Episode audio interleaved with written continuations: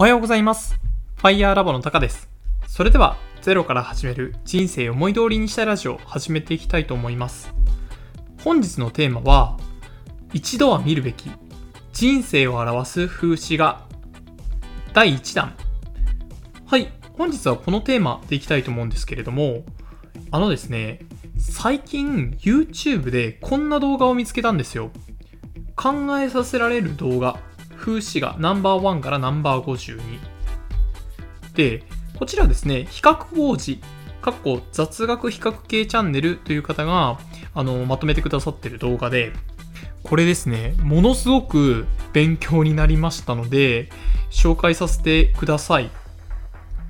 でですね、皆さん風刺画って見ますか？普段。なんか自分風刺画って聞くと、あのー中学校とかの歴史の教科書とかで見た、なんていうんですかね、こう、日露戦争だとか日清戦争の時のなんか風刺画だけこう頭に残ってて、他あんまり風刺画見る機会なかったんですけど、これすごく面白かったです。この音声発信の概要欄にもまとめておりますので、ぜひ見ていただければと思ってます。はい。で、特に気になった風刺画なんですけれども、これちょっと YouTube 見ながら、あの、ちょっとぜひ聞いていただければと思うんですが、あの、こっちの道、あ、5つありまして、こっちの道はっていうタイトルの風刺があるんですね。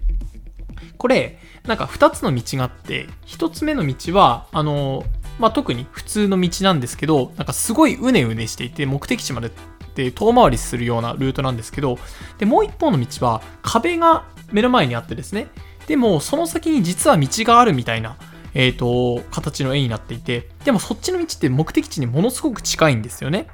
で、この絵って要はつまり、最初に人間って最初、なんかハードルが低い簡単な道を選んでいく習性があると思うんですよ。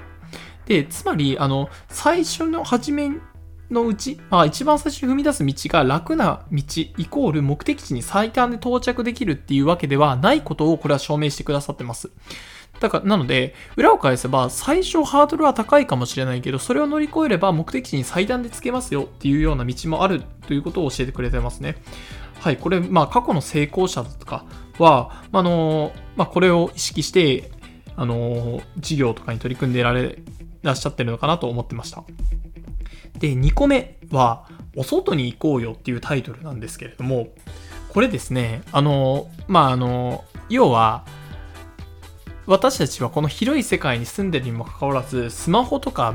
見て、それだけでこう世界を見切った気になってるんじゃないのっていうことを表している絵なんですね。すみません、これはちょっと先ほどの絵のように、こういう絵ですって端的に伝えられないんですけれども、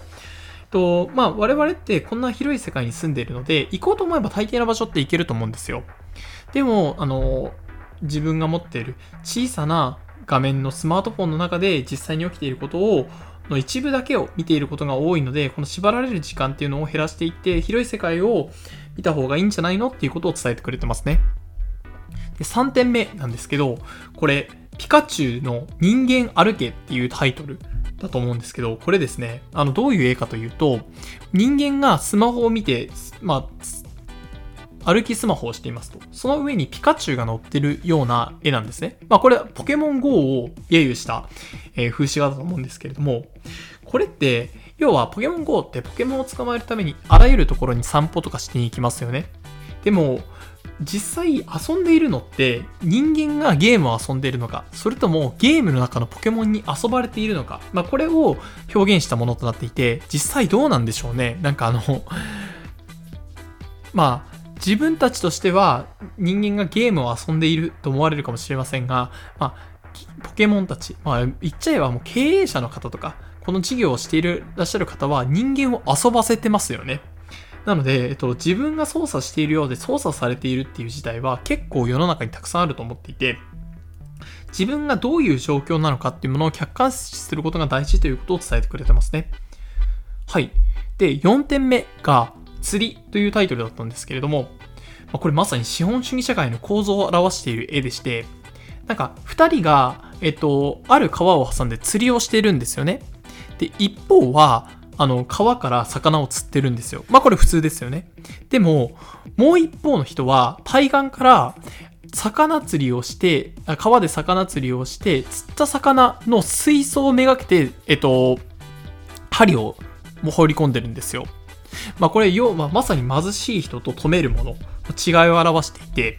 貧しい人っていうのは、あのまあ、要は言っちゃえばいるかわからない魚を川で追っていると。でも、一方で止めるものっていうのは、要は魚釣りをして、要はちっちゃな水槽に魚が確実にいるっていう状態の魚を釣ろうとしてるんですよね。まあ、これまさに貧乏人と止めるものでお金を儲ける場所が異なるということを、えっ、ー、と、教えてくれる絵でしたと。で、5点目、これ最後なんですけど、これもちょっと言葉では説明しづらいので、ぜひ見ていただきたいんですが、いい景色の見方っていうタイトルなんですね。で、これはですね、えっ、ー、と、人間の、ま、学、まあ、学びと、ま、お金のバランスをどっちも取ることによって良い景色が見えるよねっていうことを表していますと。なので、例えば学がなき、学もないしお金もないと、まあ自分が見たい景色って見れない。要は、なんですけど、一方で、学だけあってお金がなくてもいけませんと。で、学はないけどお金だけあると、なんか世の中の上の方だけ見えてしまって、要はこう学とお金バランスををよく保つことによって良い景色が見えるよねっていうところで、すみません、これはぜひ見ていただきたいなと思ってました。はい。で、えっ、ー、と、ぜひですね、この動画、この考えさせられると画像、風刺画ナンバーワンからナンバー52。これすごく学べることがたくさんありますし、あ、これまさにそうだなって思うことたくさんあるので、ぜひ見ていただければと思っております。概要欄にですね、えっ、ー、と、YouTube の動画のリンク先も貼っておりますので、ぜひ確認してみてください。